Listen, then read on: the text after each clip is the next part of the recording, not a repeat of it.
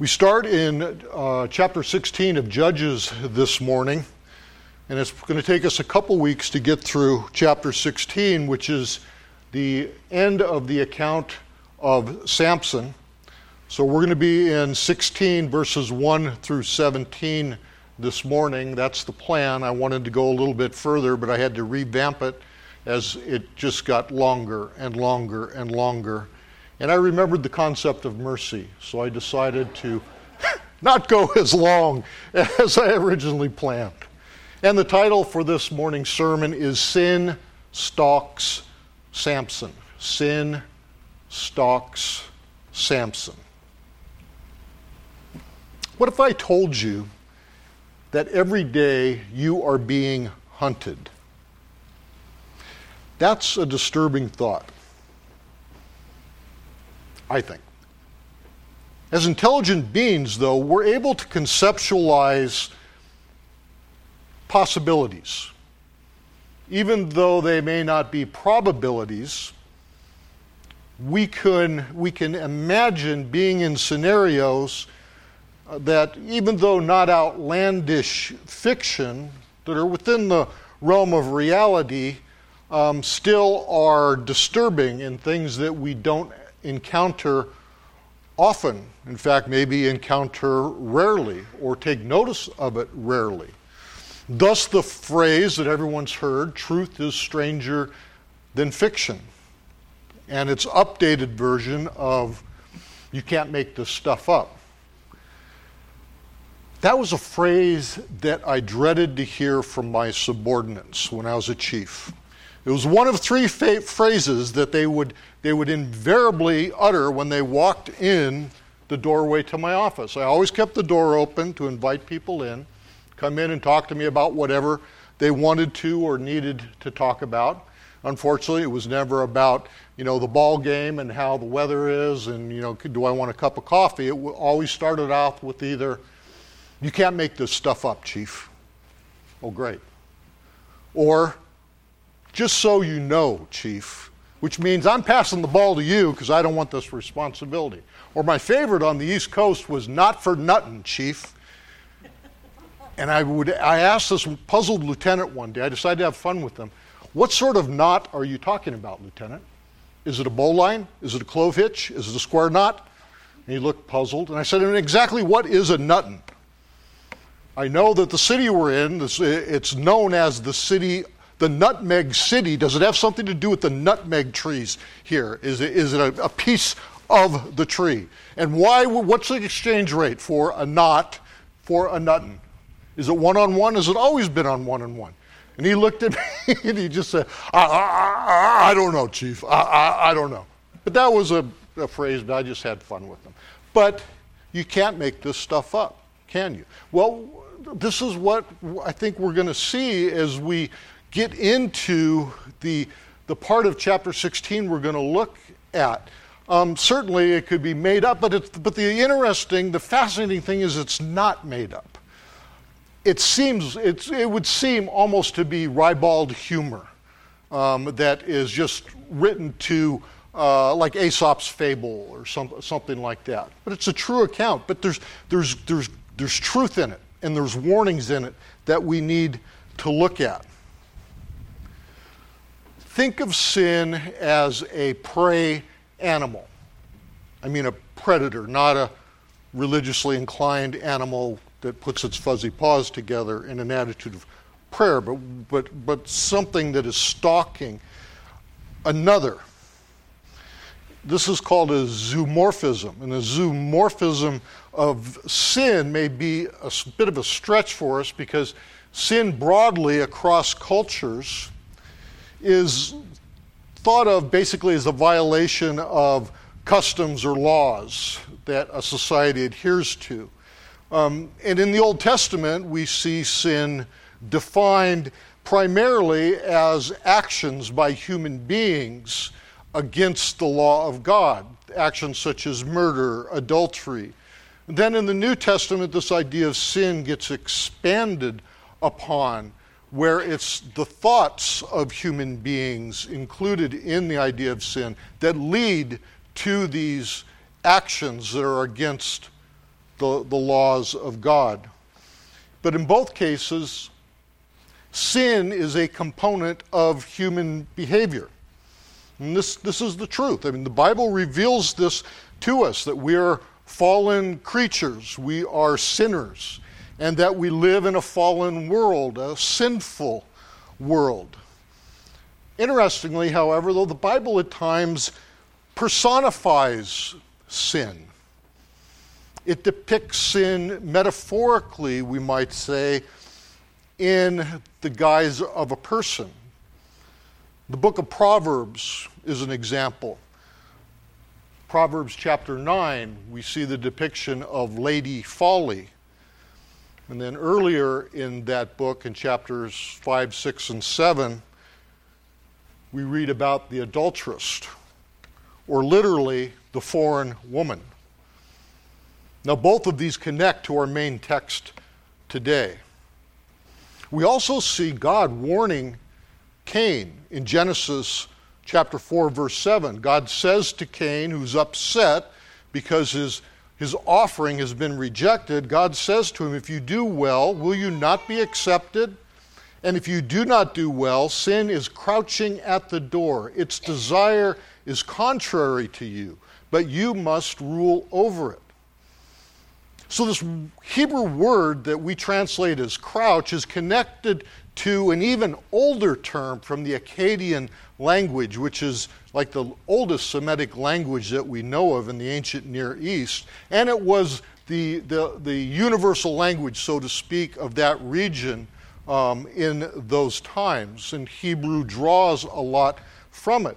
But this word uh, in Akkadian is a word for a specific demon, an evil being, in, in, in our understanding and what's been revealed to us in the, uh, in the scriptures. Um, not always in other cultures are demons looked at as always evil. But this demon was one that crouched in doorways, waiting to do whatever it was wanting to do to a human that would exit through that doorway.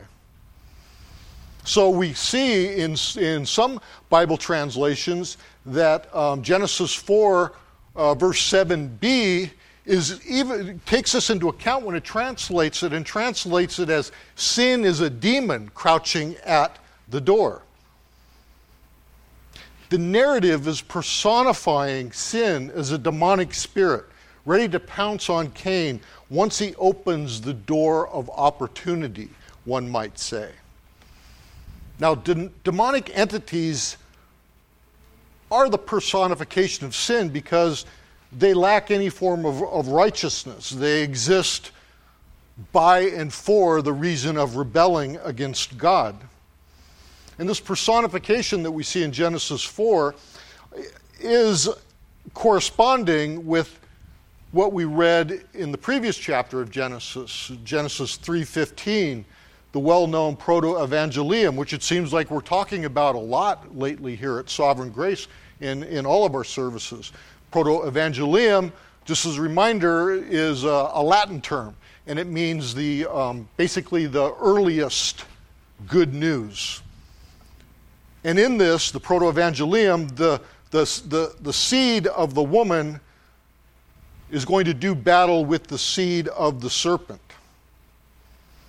So these imageries that we're, we've looked at uh, briefly here communicate the message that sin can be stirred up by wrong choices.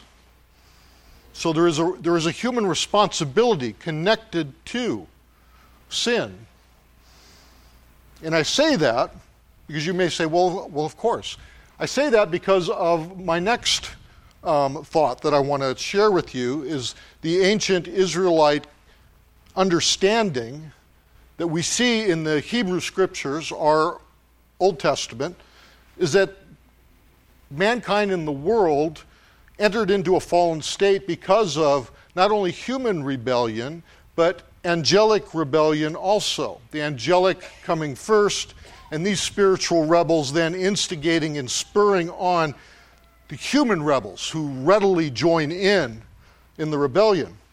So this results in a rebellion in both spheres of God's dominion, both earthly and heaven, heavenly. This is this I would say is an important concept for us to grasp and to hold on to because of the culture that we're in being a materialistic and naturalistic culture that we are steeped in, whether we like it or not, our modern conceptualization minimizes or disregards the spiritual component of the Bible. And it's very important that we, that we understand this component and that we, that we grasp onto it again. So we regard sin as solely a description of human behavior, which, which it is. Don't misunderstand me. Um, but also, the, the ancient Israelite view uh, of the spiritual forces being involved in it does not in any way dismiss human responsibility as a component of sin. And that's an important point because I've heard people dismiss this ancient viewpoint of the Israelites as well they're just trying to get out from you know the responsibility. They don't want to be held responsible for what they've done. They just it's the old now some of you are old enough to remember um, the comedian flip wilson in the 70s and his uh, tv show where one of his characters was always saying the devil made me do it. You get into a predicament the devil made me do it. That's not what we're talking about here. Yes the devil is involved and we're going to see that. That's an important um, part of what we're going to be talking about today. But there's dual roles, there's dual responsibility here. We're involved in a, in a spiritual battle that's fought in both the material realm that we are in and the spiritual realm, kind of like par- in parallel uh, with, with one another. And this may not always be clear, especially in the Old Testament. Because God works in his revelation in a progressive manner. And we see some concepts in the Old Testament which aren't exactly clear. For example, um, the afterlife, heaven and hell, uh, judgment, um, the, the person of Satan. Uh, these things are kind of vague and they may shift a little bit, uh, where it seems like the understanding is this, then that. And then God reveals more as time goes on. Then we see these things clarified in our New Testament. That's why the, the scriptures must be joined together the Old Testament and the New Testament. They don't work well, they're not clear if they're separated one from the other. So, our task then is to connect all of God's inspired word in a way that is both consistent and cohesive.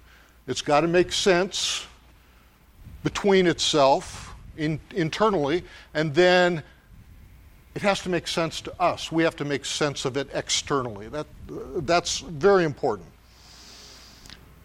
So, as we consider our sin and our spiritual state, we then can see this next episode in Samson's account and how sin stalks Samson and traps him. Again, not alleviating any of Samson's responsibility. But we need to see beyond the veil, so to speak. And we need to learn this very important lesson in Scripture, because as Paul says, so that we not be outwitted by Satan, for we are not ignorant of his designs. That's 2 Corinthians 2:11. We are not ignorant of his designs. Why? Because God reveals those to us in the Bible. That's why we preach it. That's why we read it. That's why we study it. In a sense, with what we're, we're talking about today, we can look at it as a survival manual, spiritual survival manual, and physical survival manual with what we're going to see transpire. So before we get into our main text in, in chapter 16, it's going to be helpful to connect it with what seems to have transpired uh, previously. Because when we read chapter 15 into chapter 16, it can look like boom, boom, boom, these things are just happening one after another. And as you know, you've heard before from the pulpit here, um, that's there's a telescoping and a compressing that goes on in God's Word, being ancient literature. And it's difficult at times for us to see the time intervals between things. So last week with chapter 15, we ended with the Battle of Jawbone Hill and Samson calling on Yahweh to deliver him afterwards, which God did by opening up the rock to bring water to him. Water Samson so desperately needed. He thought he was going to perish. And, and as a result, Samson's thankful and he renames Jawbone Hill the spring of the caller as he called out to the Lord. So the last verse of that chapter 15 tells us, verse 20, and he, Samson, judged Israel in the days of the Philistines 20 years. So this is a, this is a transitional phrase. It bridges the time between these two accounts.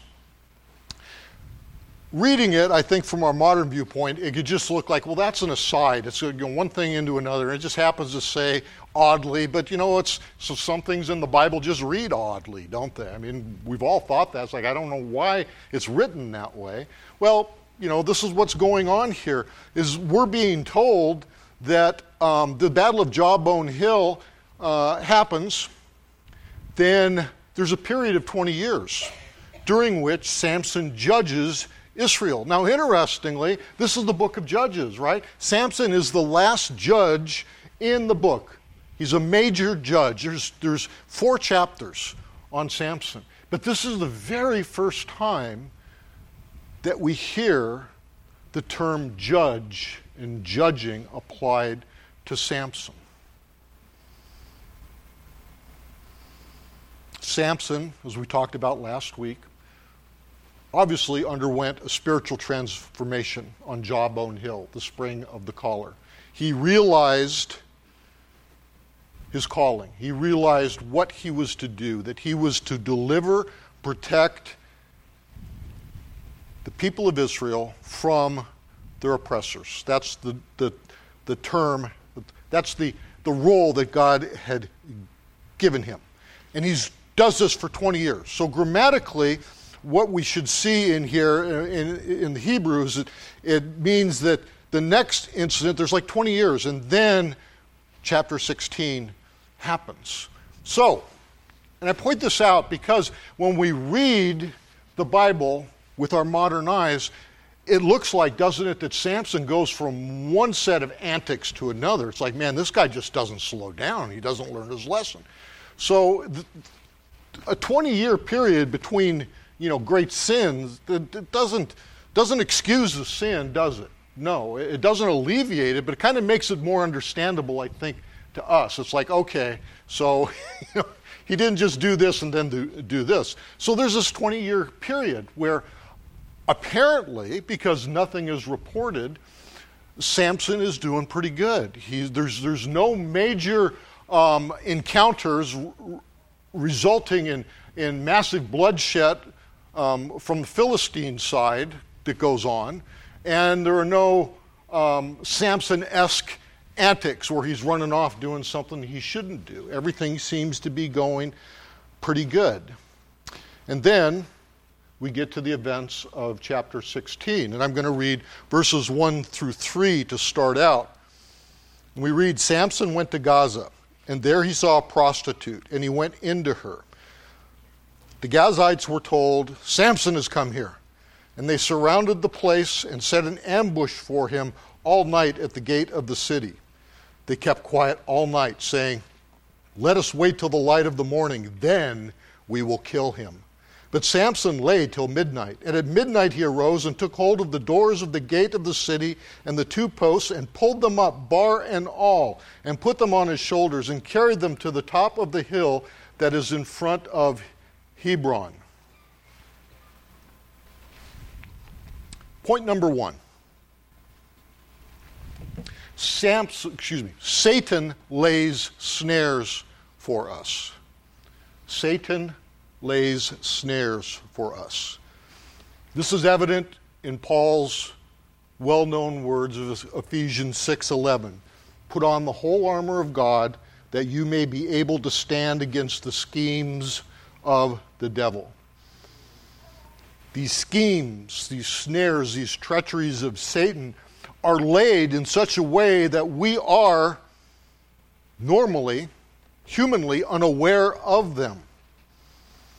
And these schemes, or wiles as they're called, depending on your translation, they signify an ambush that signifies military strategy here, whereby the enemy attacks one unawares.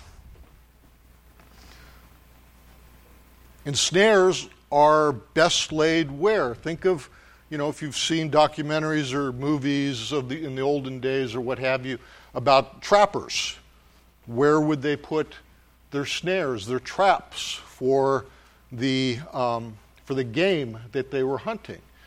They'd put them where they knew the game was going to go. They'd put them on game trails, they'd put them at watering holes. So so Satan is going to lay these traps for you because you are his prey in places where he's pretty certain you're going to go, or he's going to lure you to those places. And the best laid snares are what? The ones that you can't see, right? If a, if a trap is laid right out in the middle of a game trail, you know, the, the game, they're not going to fall for it. They're, they're not dumb. God has given all of his creatures levels of intelligence necessary for them to live in the manner that God has decreed they shall live and to, and to carry out their, their role. So here we see Samson leaving the, the Israelite territory and he goes to the Philistine territory, to Gaza. And Gaza is one of the five major Philistine cities that make up what's called their pentapolis. They have five major metropolitan cities. Now, the text doesn't tell us why Samson went to Gaza, but I can tell you this.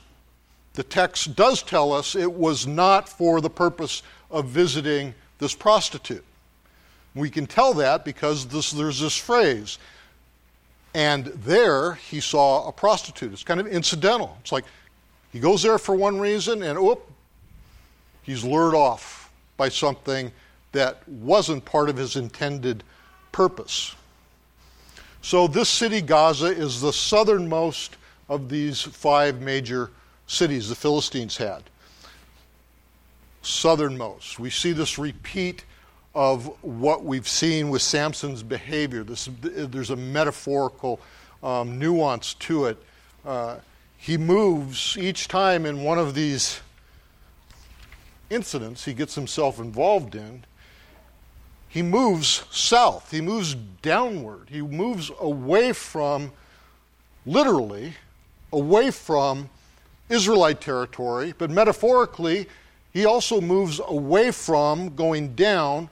He moves away from his Nazarite vow and from his service that he's been dedicated to since before he was born, which is to rescue, deliver the people of Israel, and to serve the Lord God. In chapter 14, the beginning, we see Samson went down to Timnah. And at Timnah, he saw one of the daughters of the Philistines. Next chapter, chapter 15, after some days, at the time of wheat harvest, Samson went down to visit his wife, this woman of Timnah, with a young goat. Samson seems to be inexorably drawn to these cities of the enemy. And then, once in the foreign territory, he sees a foreign woman that he cannot resist. He's established a pattern here, hasn't he? Samson goes into the house of the foreign woman down here in Gaza and spends the night. But his movements are being watched. His whereabouts and what he's doing is reported to the Gaza authorities. Now, the debacle that they suffered at Jawbone Hill has taught the Philistines the need for caution. So, unlike what happened in Lehi on the Jawbone Hill, there's no shouting or headlong rush, you know, to try and take Samson down. Instead, there's careful planning, and they set a double trap. They set an inner perimeter around the house of this foreign woman.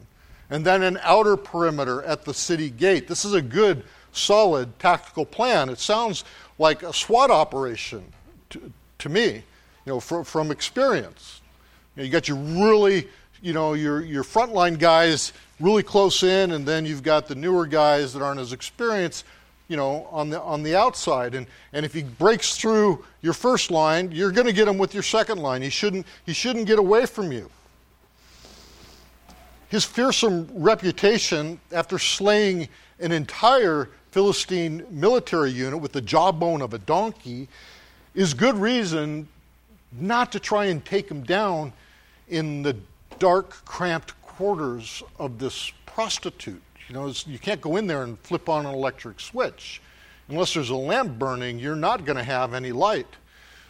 They didn't have tactical flashlights attached to their swords or their spears they'd be operating in the dark, and they'd most likely, you know, wound and kill each other as Samson is wounding and killing them. So they're, using their heads here. So they wait. They wait until morning. Then, when he leaves, probably sleepy, considering they think he's going to be up all night, and they hope he's in a weakened physical state, they'll spring the trap shut on him the Philistines are using Samson's weakness for their women against him. This is the, the snare that they are making use of for him. And undoubtedly, this, this delights them to no end to do this. So, Samson, the champion of the Israelites, is being set up to be murdered, quite honestly. And to be clear, there's nothing in the text that suggests that human collusion is involved in drawing Samson to Gaza and to this prostitute's house so that he can be ambushed when, he leaves. This is not like a plan, a ploy that's been set in motion. But rest assured, that is exactly what is going on behind the scenes in the spiritual realm.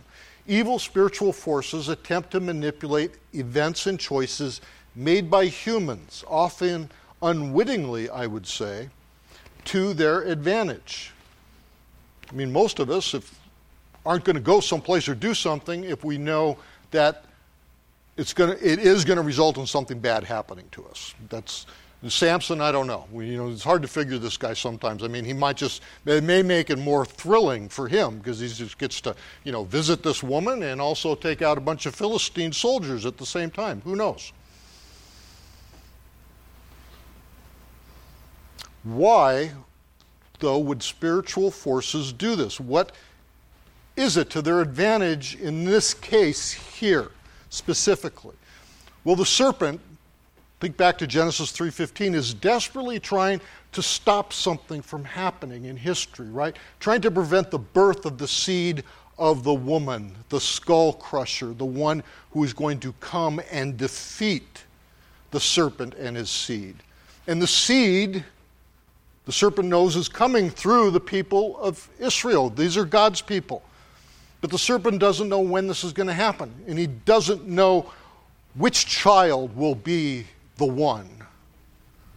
So, the best way to do this is to destroy all of God's people, starting with the guy at the top, at this time, the champion of Israel. We'll start at the top, we work our way down, we wipe them all out.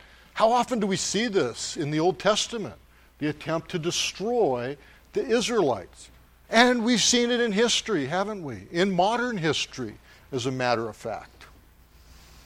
But from our vantage point, we're looking back in history, right? We know the seed, the one, has come, and he has begun his task, his skull crushing task, which is ongoing, even as we live on the earth in this time. And we are awaiting his return, aren't we? And his return signals the consummation of the skull crushing.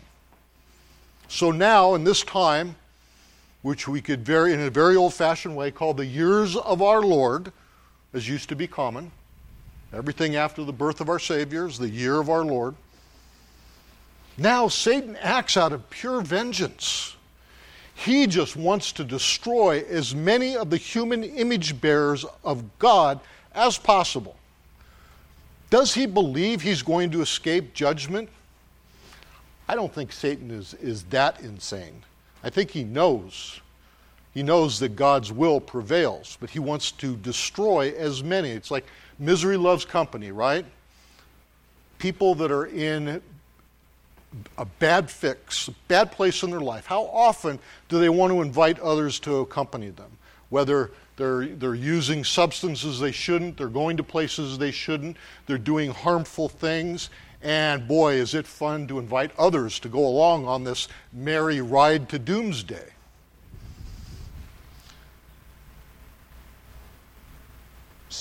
So, all this being said is to point out that Satan is still on the offensive. It's not like this only applied then, before the birth of Christ, and doesn't really apply now. and how joyful, if, if, that, if that emotion is even conceivable and possible in the demonic realm, would it be for demonic forces to take down one of God's adopted children? One who has been transformed into a son of God to take the place of these rebels who were once sons of God and now are cast down and now are seeds of Satan. So we must still be on the guard. Back to Satan here. He foils his would be murderers by living, leaving in the middle of the night. He doesn't wait till morning. He gets up and he's gone. Maybe he's heard something. Maybe he's heard a noise. Maybe he, this was his plan all along. Who knows? We're not told. But he knows, somehow he knows they're trying to trap him. And he needs to get out of Gaza. And boy, does he get out of Gaza. He just doesn't go through the city gates, he busts through them and takes the gates with him.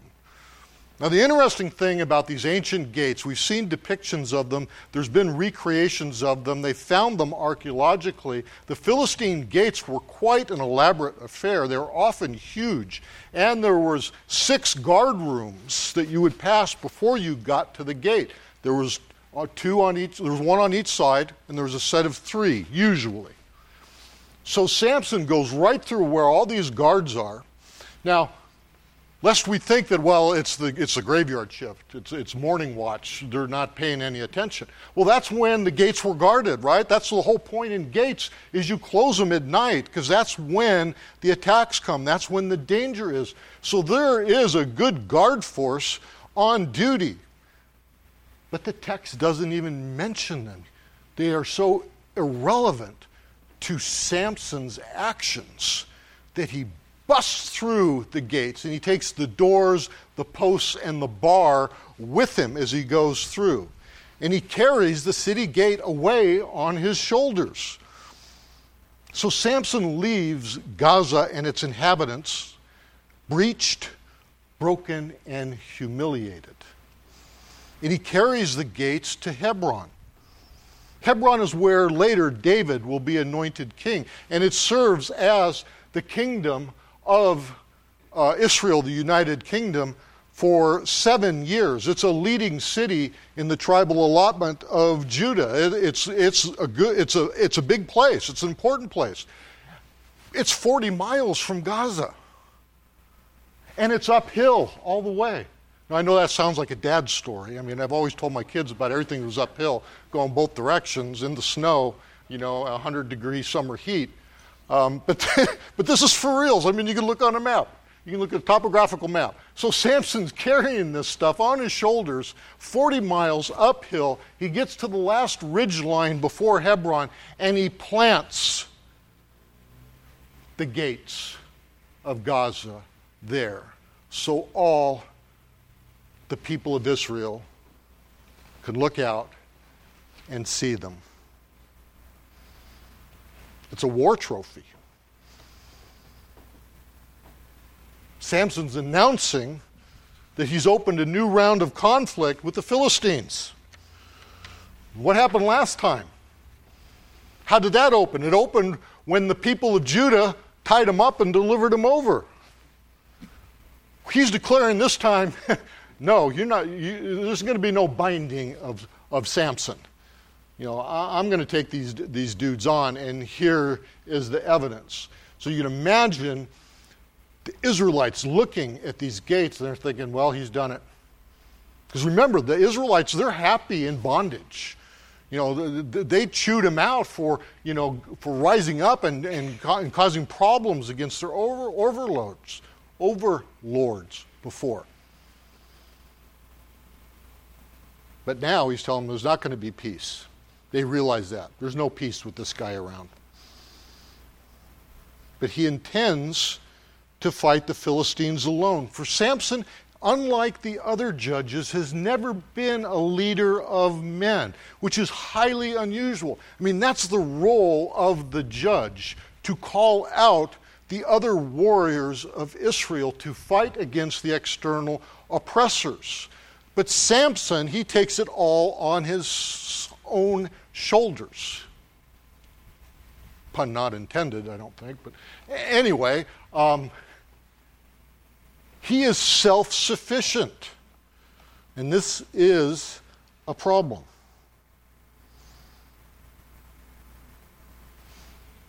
But what is noticeable in this scene in Gaza is the absence of someone who is not there that is usually there? The Holy Spirit. The Spirit of the Lord is not mentioned here. With such a tremendous show of strength, one would expect to see that familiar phrase that we've seen three times before then the Spirit of the Lord rushed upon him. So, this shows us that we are back to the self sustaining Samson. And his physical abilities are going to be a trap to him. He thinks that he is in need of no one, not the other Israelite men and not the Lord. He's going to do it all. This brings us to the second point I want to make. Point number two. Human self sufficiency is one of the schemes of Satan. Human self sufficiency is one of the schemes of Satan. Satan is pleased when we forget or we forego the Lord's assistance. He's very happy when we say we can do it ourselves. If we believe that strange American saying, the Lord helps those who help themselves. Lone prey are easy pickings for a predator. We are called, metaphorically, the sheep of the Lord. There's a reason for that. As sheep, although that used to grate on me as a, as a young Christian guy, you know, I'm not a sheep. You know, I'm, I can take care of myself. I mean, I was trained to take care, I was trained to take control of every single situation I entered into. I learned. I gained wisdom as I experienced life. And I realized, yes, I need to be amongst the sheep. Think of the sheep. Sheep are, are herd animals, they, they gather in flocks. We need to be in amongst the flock, that is, the, the, the church. And, and we need to be under the watchful eye of a shepherd. Shepherds, those, those with a little s. Those are your pastors. It's our job, it's our calling, it's our blessing to watch out for you. And of course, we're under the Good Shepherd, capital G, capital S, all of us. No one should journey through hostile territory, which is the world, alone. You're going to end up, at the very least, wounded and terrorized, if not killed. All of these literary phrases and these, these, repetitions that we see from Genesis to Revelation are pointing at this the need for us to be together, to be under the Good Shepherd's watchful eye, to follow his direction, to hear his voice as he calls us, so we know what pasture to move to not to go traipsing off, like, like we've talked about before, to foreign pastors, pastures, and pastors, foreign pastors, Yeah, your pasture, pastures. Foreign pastures where there's poisonous weeds and where there's wolves stalking you. Back to Judges now, verses 4 through 6. Follow along with me. After this, he, Samson, loved a woman in the valley of Sorek, whose name was Delilah.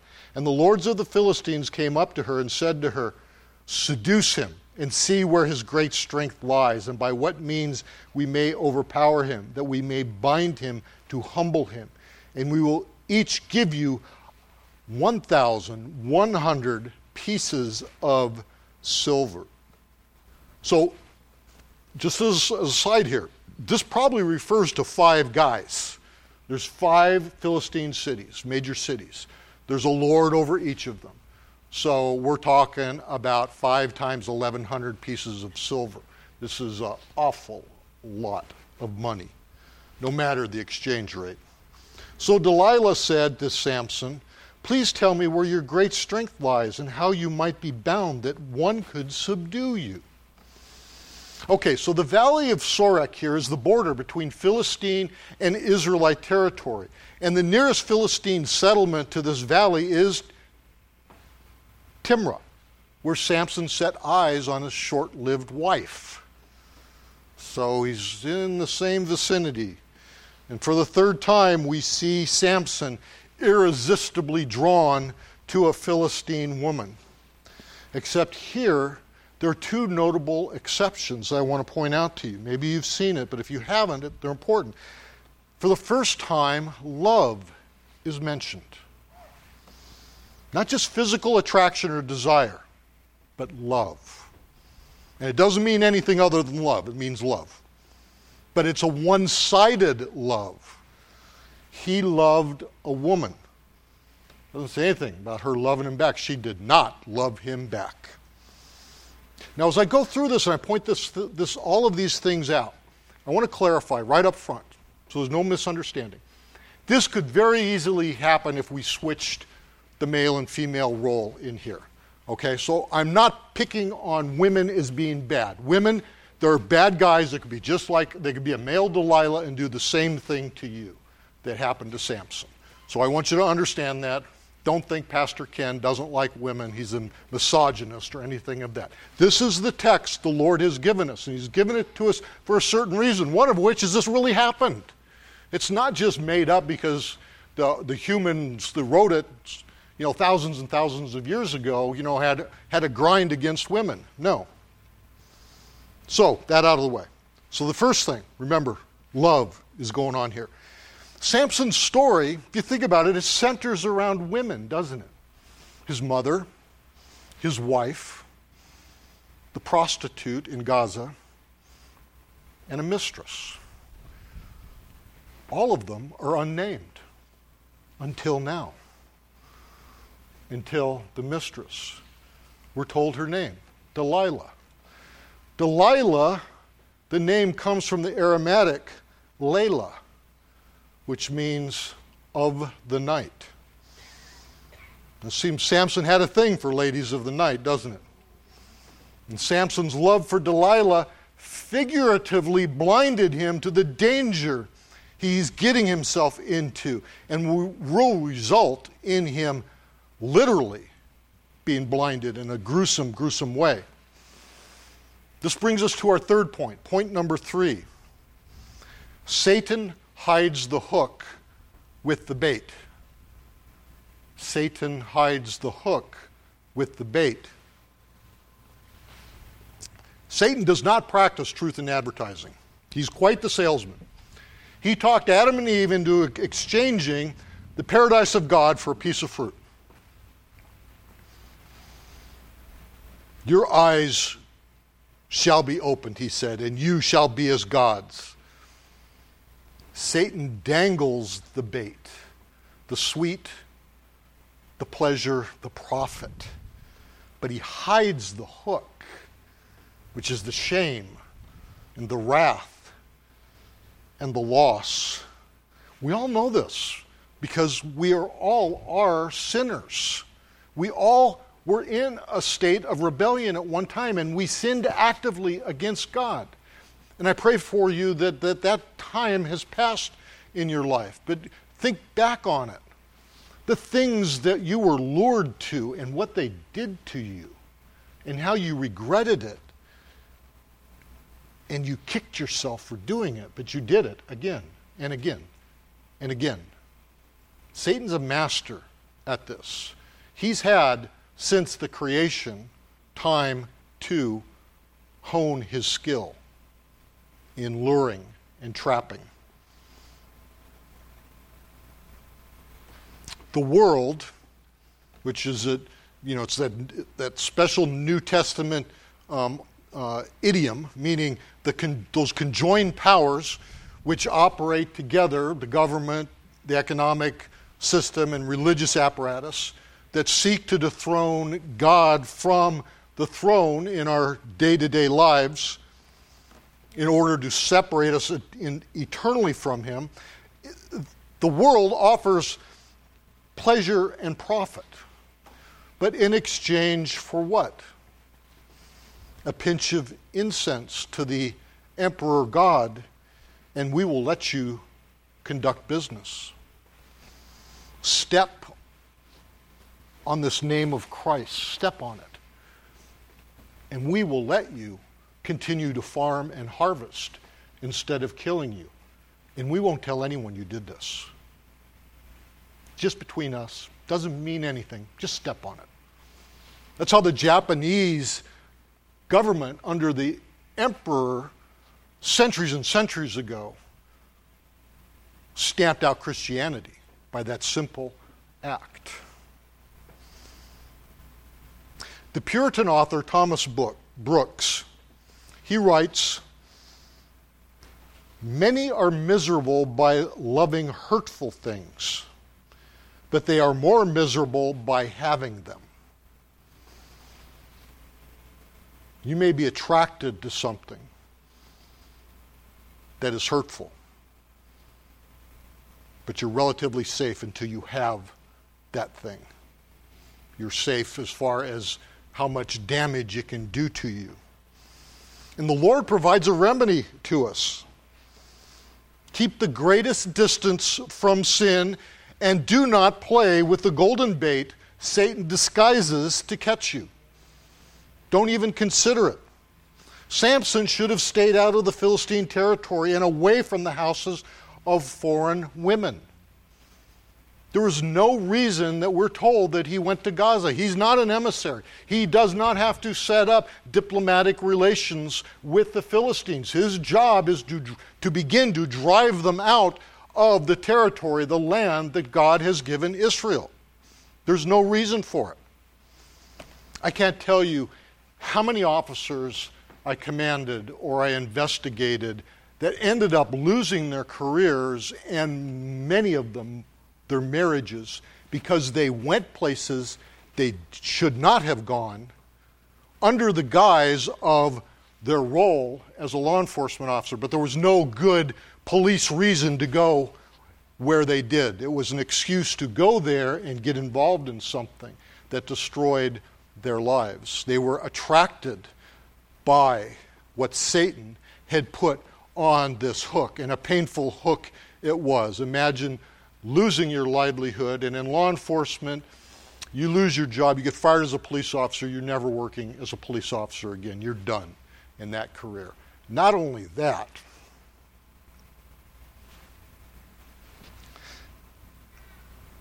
the most heartbreaking thing was to see families destroyed by these actions.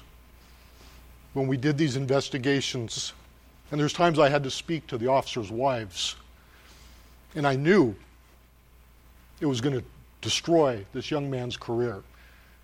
He, he was over, his, his, his life as a police officer was over. And I knew there's a good chance his marriage was over too.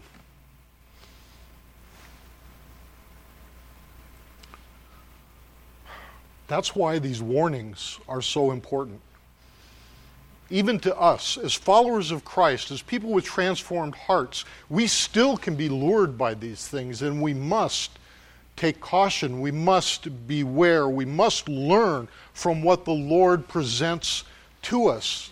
And that's why I speak to you from my heart up here that it is not just an ancient story. It's not something to make fun of. It's not ribald comedy where this guy is so woman crazy he does this, this wacky stuff. No, this is, this is stuff that could happen to you, brothers and sisters.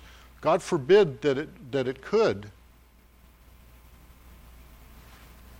But the good news is that God never deserts us, even if we fall into sin. We must realize that. So, these Philistine lords used the golden bait for Delilah, of Delilah, as a, as a lure for Samson.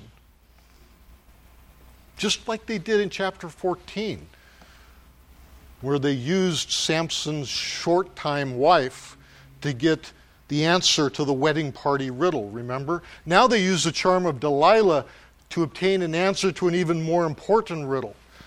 What is the secret of Samson's great strength? Not in order to win a wager, no, but so that they can overpower him, bind him, and torment him. The Philistine lords, notice, they, they don't threaten Delilah like they did his wife in Timnah. No, Delilah is of the night. She's a hard case. Threats don't work. They make a business deal with her. They offer her an incredible amount of money. So here we got Delilah. She's a financially independent woman. Doesn't need this man, doesn't really want this man, but she wants to undo his masculinity. I think she's a feminist. Oh, it's right there. What, what, can you argue with that? And here's the crazy thing is Delilah hides the Philistine plan right out in the open. She asks Samson to tell her a secret that every Philistine wants to know. Please tell me where you got your great strength, where it lies, and how you might be bound that one could subdue you. Subdue could be translated humiliated. Someone could humiliate you. Samson, sometimes he's really smart. You know, he's really good with words, and but sometimes it's like I don't know. He gets around these women, and it's like, you know, he's not thinking anymore. He never suspects, apparently, that her coy inquiry is the brutal plan laid bare. She could honestly say to him, Don't blame me. I told you exactly what I had planned. You went along with it. But Samson said to her, verse 7, we're going to read 7 to 10. Samson said to her, If they bind me with seven fresh bowstrings that have not been dried, then I shall become weak and be like any other man. Then the lords of the Philistines brought up to her seven fresh bowstrings that had not been dried, and she bound him with them. Now she had men lying in ambush in an inner chamber. This is in her house. And she said to him, The Philistines are upon you, Samson. But he snapped the bowstrings as a thread of flax snaps when it touches the fire. So the secret of his strength was not known. Then Delilah said to Samson, Behold, you have mocked me and told me lies. Please tell me how you might be bound. Samson's answer to this question that we said about the, about the bowstrings, it, there's a connection to what happened on Jawbone Hill. Jawbone Hill, he picks up the fresh jawbone of a he ass, of a donkey, and uses as, as a weapon. Now, as a Nazarite, he's not supposed to touch anything connected to a dead thing. So he broke this vow fighting the Philistines on Jawbone Hill. And what he tells Delilah here also would be a violation of his vow because bowstrings are made from sinew or from gut, and fresh means they just come from the carcass. And little did Samson know that the love of his life had hidden his enemies in her inner chamber. They're there all the time, all the while, while he and Delilah play what he takes to be a game. I think that's what's going on here. Samson probably delights in snapping the bowstrings like they're nothing when she shouts, The Philistines are upon you, Samson. he, I think he's anticipating that she's really going to be impressed and swoon over a big, strong man. This game looks like it could be fun, he's thinking. Instead, she's upset. And Samson's undoubtedly puzzled. Gosh, what did I do? I was playing along with her. So he tries a new answer when they play the game again, verses 11 and 12. And he said to her, If they bind me with new ropes that have not been used, then I shall become weak and be like any other man. So Delilah took two new ropes and bound him with them and said to him, The Philistines are upon you, Samson. And the men laying in ambush were in the inner chamber. But he snapped the ropes off his arms like a thread. So Samson tells her, Now, hey, new ropes will do the trick. She shouts, Philistines! He snaps the rope, waits for her to gush over him. Again, she gets mad, accuses him of mocking her and lying. So he's thinking maybe she wants something more intricate. Maybe this was just too simple. So Samson concocts a whopper of a scenario involving his hair and a weaver's loom. It's the craziest thing. It's hard to make sense of it when you read it. But here it is. Then Delilah said to Samson in verse 13, Until now you have mocked me and told me lies. Tell me how you might be bound. And he said to her, If you weave the seven locks of my head with the web and fasten it tight with the pin, then I shall become weak and be like any other man. So while he slept, Delilah took the seven locks of his head and wove them into the web, and she made them tight with the pin, and said to him, The Philistines are upon you, Samson. But he awoke from his sleep and pulled away the pin, the loom, and the web. You notice how she weaves him into a web. What does she sound like? Like a black widow, maybe. But Samson here, he's getting dangerously close to the truth, mentioning his hair, right? Because we know what's going on. But the loom is right there in, in, the room, and the idea probably just popped into his head. What, what do I come up with now? Oh, her, her weaver's loom. Okay, this is what, this is what I'm going to do. He falls asleep, tied to the loom by the seven locks of his hair, sawing logs until the middle of the night when suddenly Delilah shouts, Philistines! He jumps up and he destroys her loom in the process. Now she's even more angry with them, probably. Verses 15 and 17. And she said to him, How can you say I love you when your heart is not with me? You have mocked me these three times, and you have not told me where your great strength lies. And when she pressed him hard with her words, day after day, and urged him, his soul was vexed to death. And he told her all his heart and said to her, A razor has never come upon my head, for I have been a Nazarite to God from my mother's womb. If my head is shaved, then my strength will leave me, and I shall become weak and be like any other man. So Delilah, having been thwarted three times, she ups her game here. If you really love me, you will tell me the truth. If you want my heart, you have to open up your heart to me. She plays the wounded lover. This is her most potent weapon. She has no bigger gun in her arsenal to bring into play. So she keeps firing this big gun at him day after day. She doesn't let up. She keeps after him. She doesn't let him have a moment of peace. And where there is no peace, there is no love. And thus, Samson's soul, we are told, was vexed to death. This is a dark premonition of where all of this is leading. So when Samson does open his heart to this woman he loves, he reveals not only the secret of his strength, but his knowledge of his Nazarite vow. This is important to us. He is aware of the dedication that was made for him before he was born. Because his behavior is so off of the Nazarite vow, there's a question up till now does Samson know this stuff? It happened before he was born, before he was conceived in the womb. He was dedicated as a Nazarite. He reveals to us and to this woman that yes, he knows full well he's a Nazarite.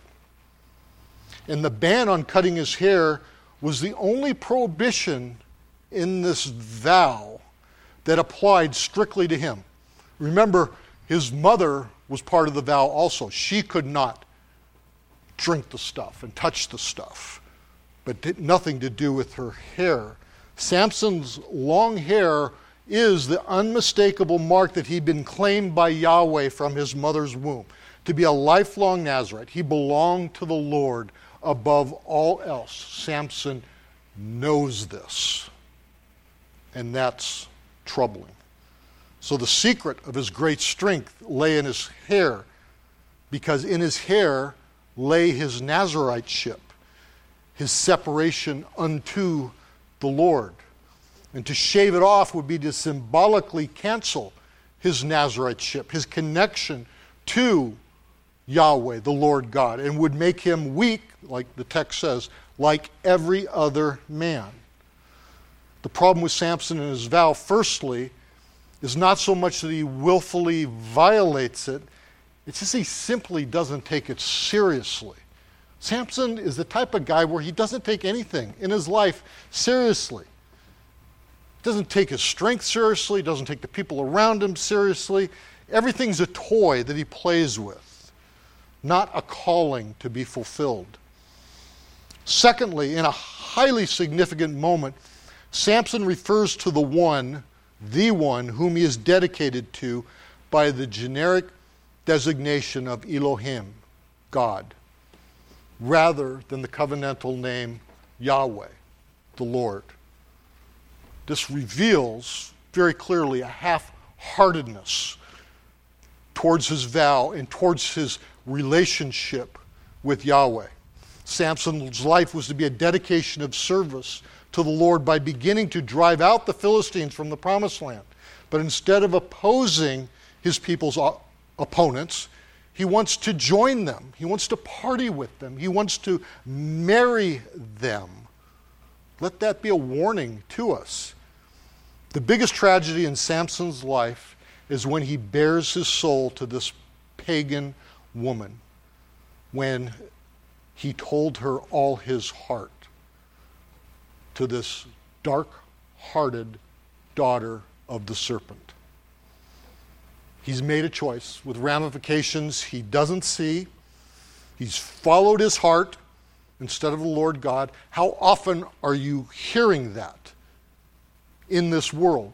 Follow your heart. To your own heart be true. Here's a prime example of someone who did exactly that and it ends horribly. Samson will pay a horrible price for following his heart, but will learn a lesson, as will everyone who hears this story. A lesson about who is actually sovereign over human life and actions, even the actions and the lives of those who do not take the Lord God seriously. Let's pray. Heavenly Father, we give thanks for your love and your compassion and your care for us. Father, we give thanks for the warnings that you've given us. Father, I pray that your people follow your warnings. They heed your warnings. Father, I pray for their protection. Father, I pray for a hedge be, that be built around them, Father, to keep them from the schemes of the devil, from the snares of the devil. And Father, give us discernment that we may see the golden bait that Satan dangles in front of us, so we may see it for what it is a disguise over a deadly hook by which he wishes to trap us and to drag us to where he would have us go, Father. But Father, we desire to go where you will have us go. We desire to follow our good shepherd into whatever pasture He calls us into, Father. And we know, we have confidence that we will be protected by you in all things. Even though there may be physical danger, Father, we know eternally we are safe with you. and We give thanks for that. Father, bless the rest of this day as we worship you. I pray for the evening service and the communion service, Father. Bless that time. And we pray these things in Jesus' name. Amen.